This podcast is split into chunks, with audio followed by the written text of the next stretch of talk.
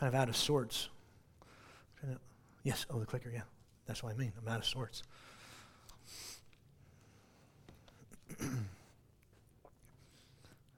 where's the where's all the kids? I told my kids, I said, okay, you guys staying home, but you got to watch John Piper. So they're watching a John Piper um, sermon. I watched a John Piper sermon last Sunday. I listened to Daniel's message. Uh, both Daniel's was and Roy's great messages, especially Daniel's was wonderful. And then, but last week uh, I watched John Piper, and I encourage you watch that. It's uh, from the Gospel Coalition for uh, Women, a women's conference. It was August seventh. You look at messages.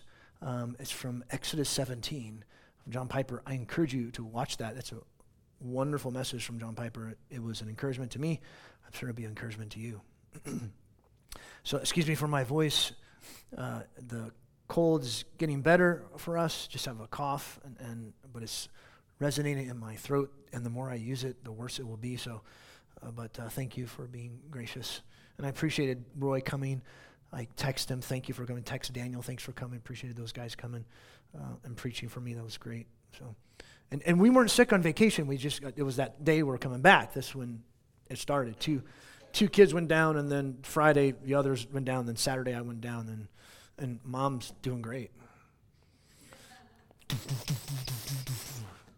She's like super mom and super wife. I'm loser dad. Anyway, so go to John chapter 7. Uh, I'm going to preach through John 7. This is finishing up this section here in John 7.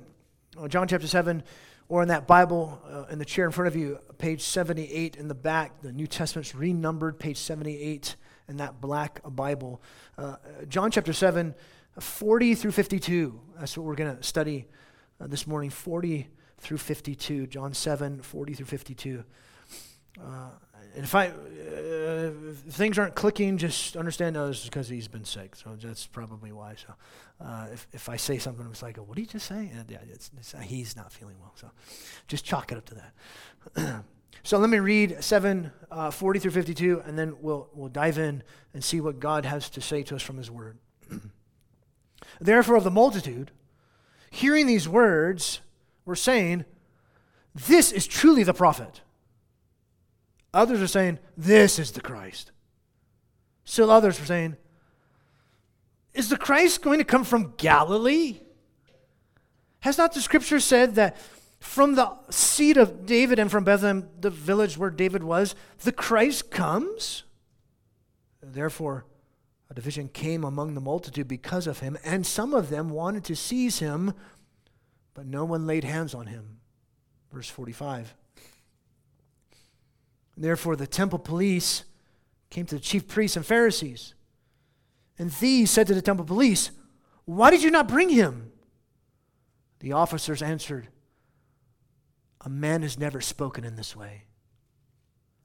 The Pharisees therefore answered them, Have you also been deceived?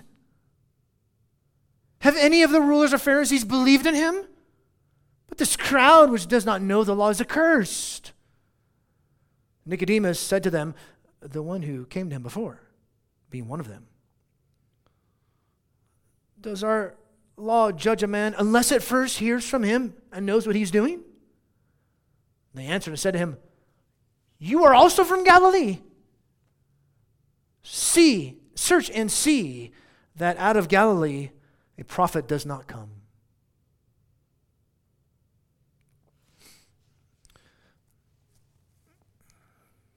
It's said that the source of an angry response or even sadness stems from expectations. We have specific expectations. Uh, and when those particular expectations are not met, we get mad. We may respond in anger or, or sadness, depression. And if, if somebody tells you, I don't have any expectations, they're either lying to you or they're ignorant. You either don't know or you don't care. I mean, there's no other way. I mean, we all have expectations. So somebody doesn't says, I don't have expectations, they're, they're ignorant. Then yes, they do. Or they're not telling you the truth. Because we all have expectations. Here's an example. when I'm driving, hey, you quiet down. Oh, before we get into this, Happy birthday to you. Happy birthday to you. Happy birthday, dear Ward. Happy birthday to you. That's on the recording now, too. Oh, everybody knows you turned 90. I mean, 80. So, back to here's an example. When I'm driving, I expect people to drive sane, orderly, and speedily like me.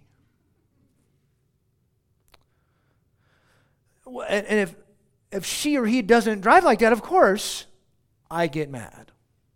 Or this is how one comedian put it anybody driving slower than you is an idiot, anyone driving faster than you is a maniac.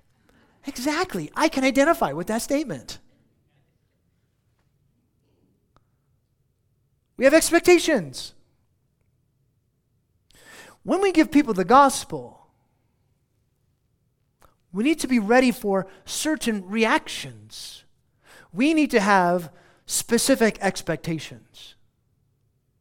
We should expect certain responses to Jesus. And we've already looked at one of them, or Jesus pointed out to us one of them in chapter 6. Jesus says, No one is able to come to me unless the Father who sent me draws him, and I'll raise him up on the last day. So, one expectation is when the Father draws someone to Christ, they'll believe. And here, in verses 40 through 52, uh, there's majority of them are negative responses. So I'm trying to think, you know, what, how do you how do you phrase this from John's gospel, who's calling us to come believe in Jesus, trust Jesus, know Jesus? And I thought, oh, there's a good way to put it expectations expectations. Uh, be aware and expect different reactions to Jesus when you give people the gospel. When presented with the truth of Jesus, people respond or react to Jesus in at least three different ways. Expect it. Don't be surprised by that. Now, I'm going to say this later, but I'll give you a tidbit now. If Jesus dealt with this himself, being physically here, what makes you think is going to be any better for you? And, and remember, it comes on the heels of chapter 6. Heels of chapter 6 is when the Father draws someone, when the Spirit gives life, that person will believe. So when you come to this part in chapter 7, you're, you're, you're, you're seeing, I, I don't know if I don't know if the Father's drawing these people. You'll see by their reactions, by their responses to Jesus. But going back, since it's been a few weeks, going back through chapter 7, just a recap. Chapter 7, in the beginning, we saw how we are children of the Father. Christ is our brother, capital B. The Spirit indwells us. Recognize who Jesus is and what he fulfills and make the right judgment, trust Jesus. Jesus fulfilled the Sabbath, the Feast of Tabernacles, circumcision. He fulfills those Old Testament promises. He's our satisfying provision and the provider of that provision. So that's chapter 7, verses 1 through 39. And then here, the focus centers on reactions to Jesus' identity and mission, responses. And, and both of these, his identity and mission, these groups were ignorant, except for one, which you'll see. They thought they knew Jesus and his mission, but they were far from it. It just showed their lack of knowledge. And, and Jesus, from everything that happened, was now more than ever in danger with their religious leaders and their established religiosity. And, and this section, it ends with a huge twist, leaving a wake full of ironies to the point where we as readers, and I'll point this out to you, we as readers, we're going to kind of kind of chuckle to ourselves because we'll be like, oh, yeah. Mm. Because we really know what's happening. And this presents to us, though, a challenge that all of Jesus' followers will experience. See, this, there's a challenge here between God and the world. When we present the truth of Jesus to the world, these are the responses we'll get apart from the Father's drawing work. But don't underestimate God. Maybe He's not going to draw them then. Maybe He's drawing them then. Who knows? You just don't know. And it's not necessarily our place to make sure people have different responses. We just need to expect it. Don't be surprised. Okay, so what do you do with this info about Jesus' identity and mission? Let this message warn you of people's responses, but also let it motivate you to speak to them the gospel. Let it motivate you to tell people about Jesus' identity and mission, who he is, and what he's done. He's God in the flesh who died for sinners and rose. Repent and believe. That's the gospel. Okay, so how will people respond to Jesus? Expect these responses. I got three. Actually, the first one has like three different responses, but I put it in one category. Number one, people can be fickle or fickleness, if you want to put it like that. Fickle. And that's from the crowd, the multitude, and even some of the peeps of Jerusalem. Verses 40 through 52. And I, as I said just a few moments ago, there's actually in this one category, fickleness, there's three different responses you see from Jesus. Look at how it begins in verse 40. Therefore, of the multitude, hearing these words, were saying, here's the first one. This is truly the prophet. This one truly is the prophet. Convinced probably because of Jesus' words, maybe because of the sign of feeding the thousands of people in, from chapter 6, because it resembled uh, what Moses spoke about by giving manna, by giving manna to the people. So, like, oh, this has to be the prophet that Moses spoke about. In verse 41, others are saying, This is the Christ. This is the Messiah. Cl- clearly, there's a differentiation between the prophet, as far as they're concerned, predicted by Moses, and the Christ.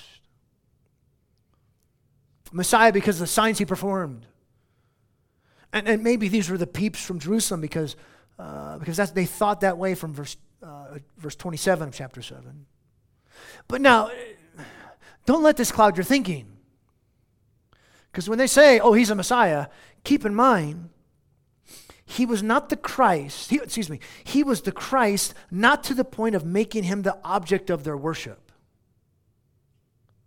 He was the Christ not to the point of making him the object of their worship. No, no, no. He's the kind of Messiah to get us out of this mess with the Romans. How people thought that day that Messiah was going to be a political puppet for their own political gain. When they say, oh, he's the Messiah, these people are like, oh, uh, he's going to do us good politically. Third reaction, notice, verse 41, to the next word, verse 41 to verse 42. Still, those were saying, Christ is not going to come from Galilee. That's, that's like a negative, expects a negative answer. He doesn't come from Galilee.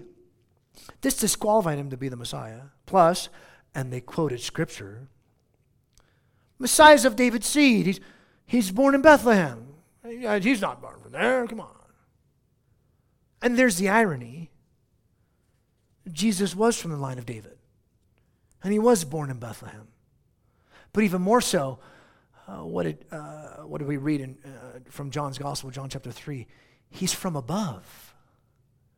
So that's where we as the readers were chuckling to ourselves. We're like, oh, you're so ignorant. You just don't know, do you?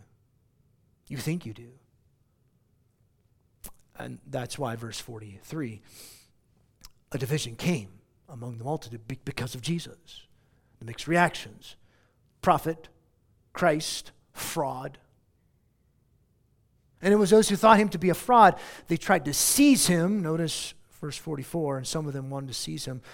But nope, no one laid hands on him because, remember verse 30, his hour had not yet come.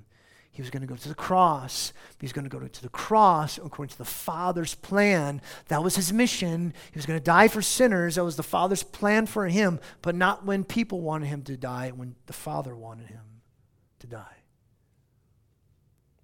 So, these present to us natural reactions to Jesus' person and work, stripped away from the Father drawing a person by the Spirit.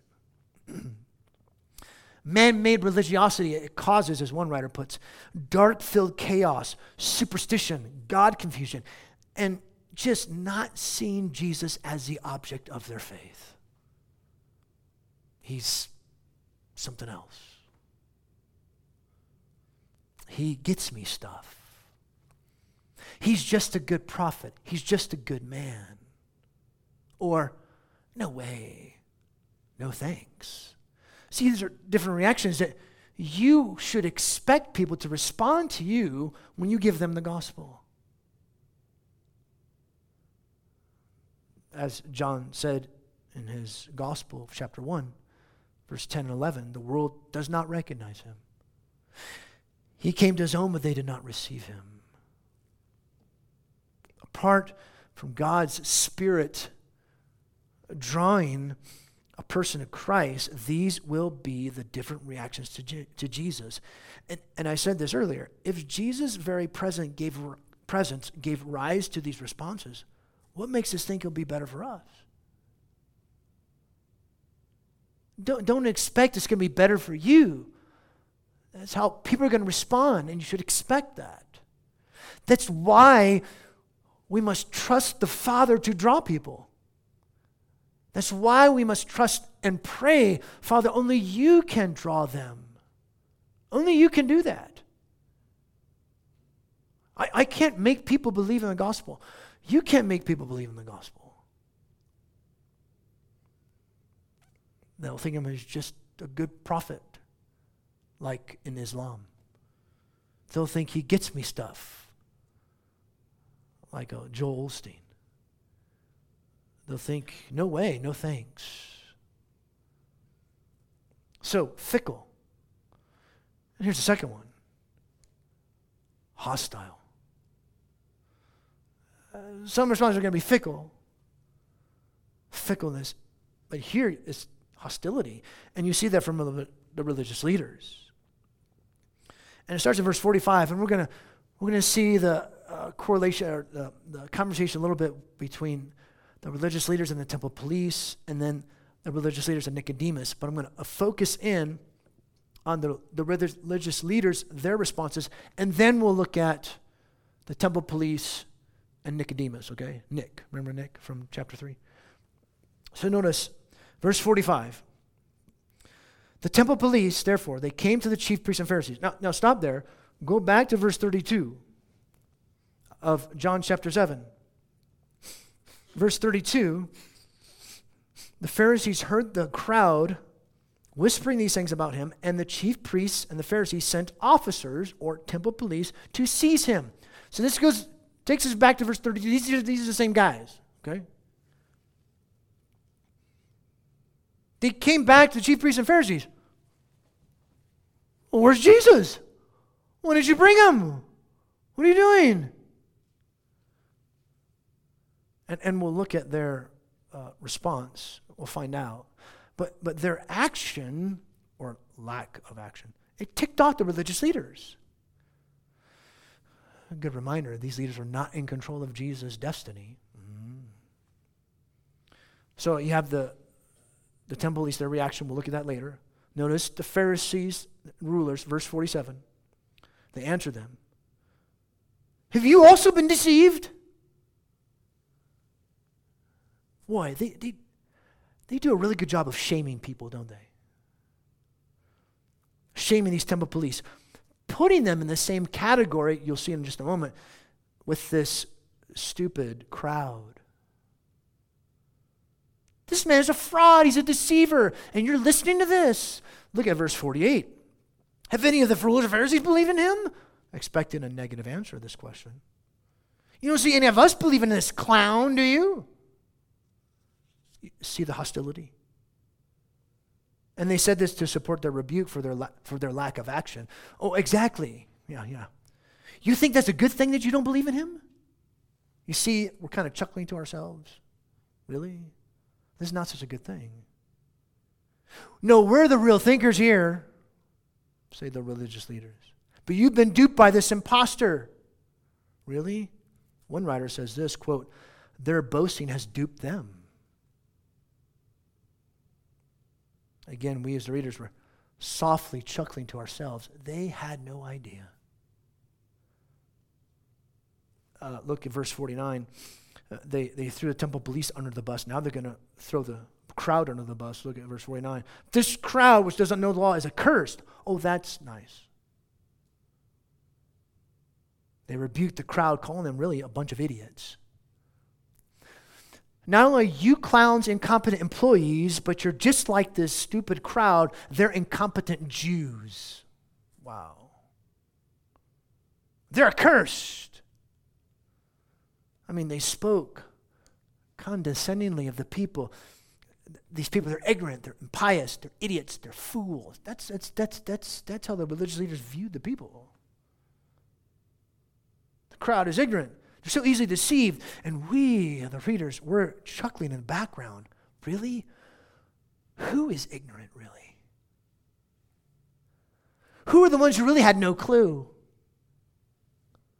Who really didn't understand Jesus' mission and Jesus' identity? It's, it's you, religious leaders, and you should have known that because you know the scripture.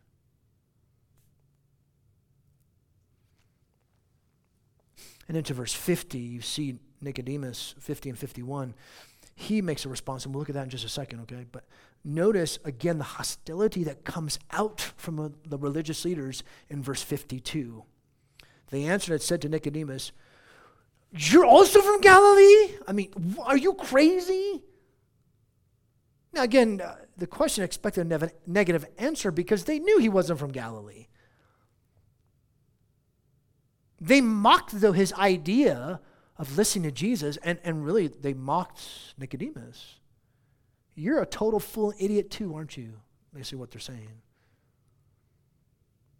They rebuked him first by insinuating that his words, you'll see in a moment, were favorable towards Jesus.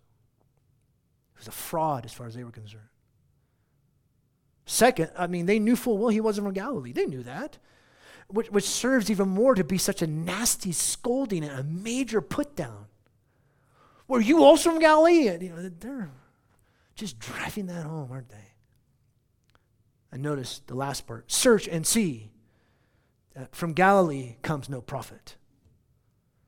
Search and see. This is not in the scripture. Well, wait. Shouldn't we be looking at what is in the scripture? What about Jonah? You know, Jonah was from Galilee. He's a prophet from Galilee. See, they could not see the facts laid right, laid right out in front of their faces. But their blindness went deeper and to an unseen level.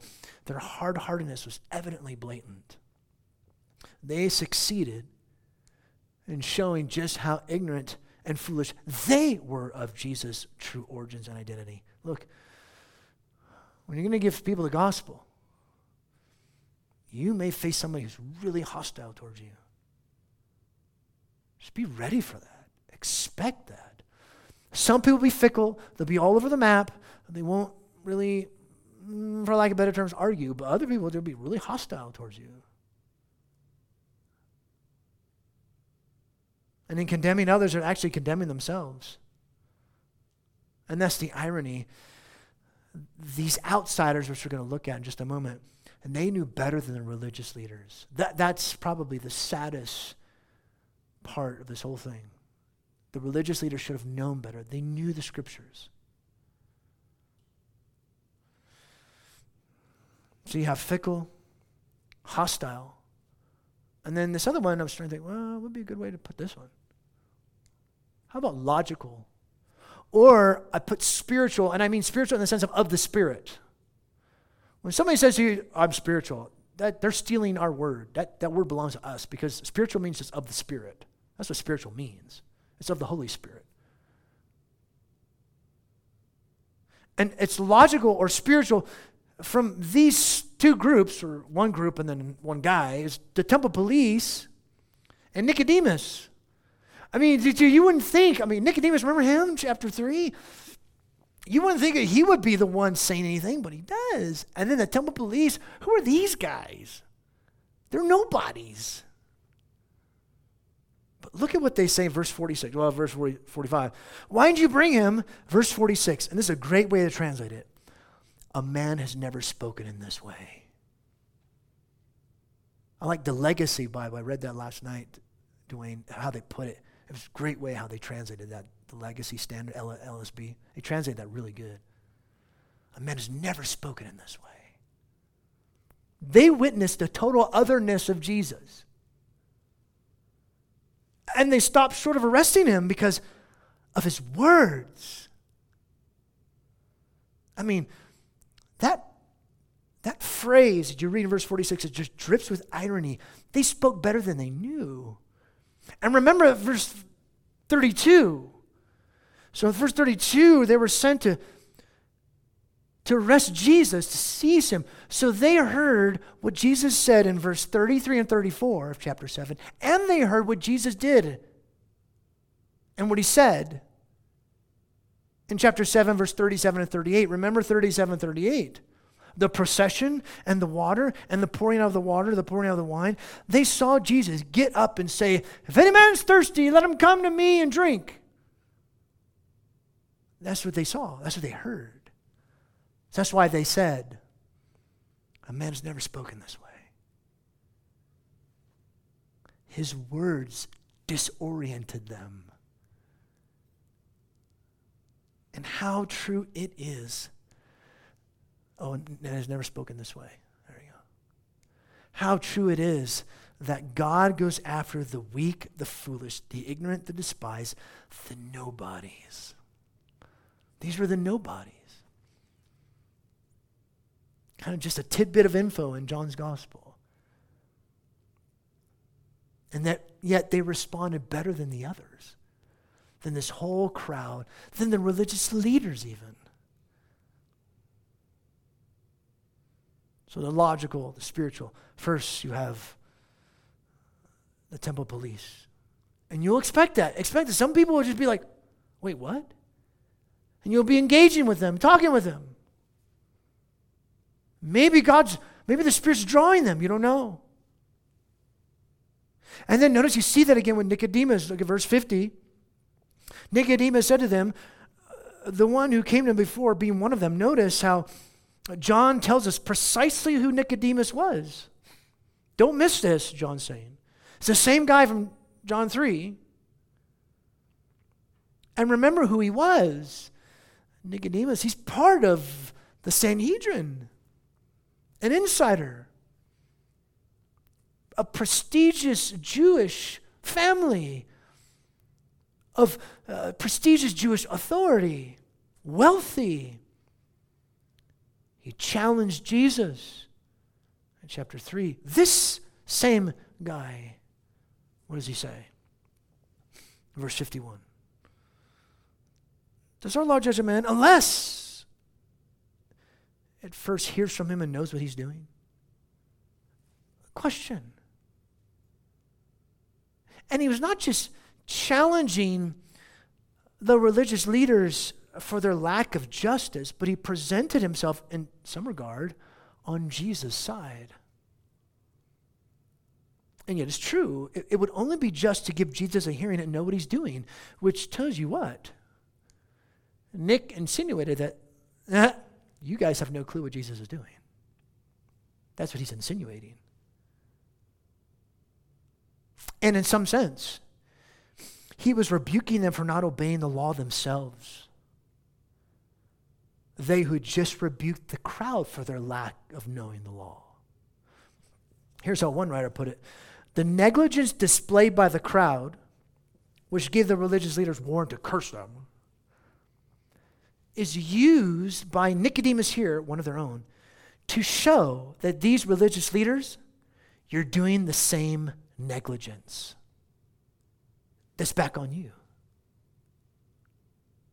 He used their argument against them in a calm, peaceful, rational, logical fashion. And if they could think clearly, they'd see it too. But their attitude was so out of step with the spirit of the law.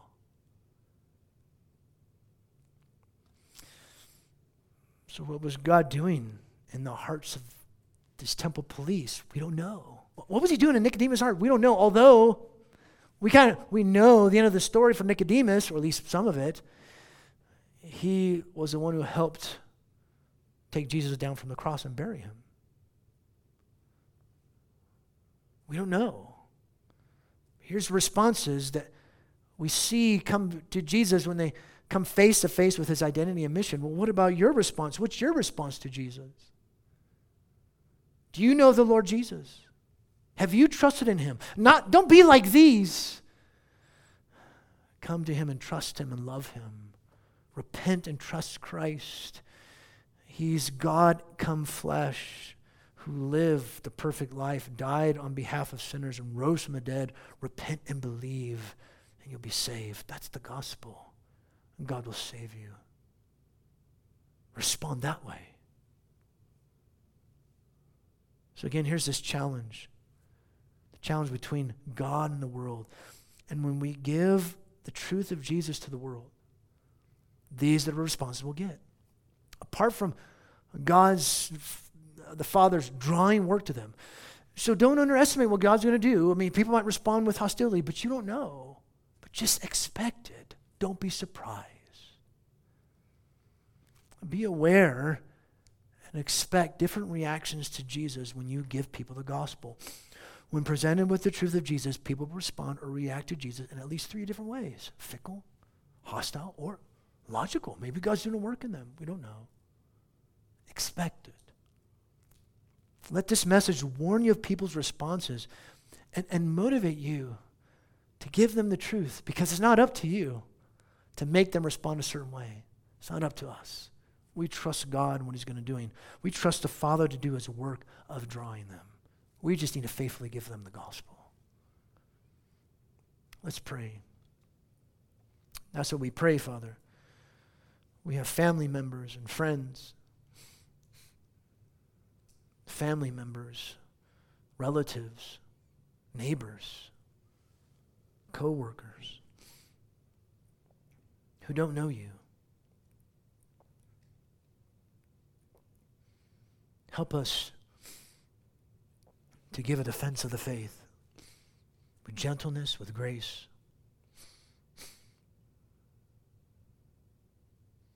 Help us to respond with kindness yet to present the truth and, and not to be surprised when we face these different responses.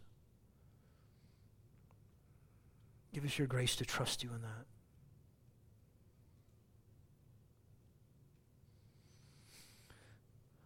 And I want to encourage you,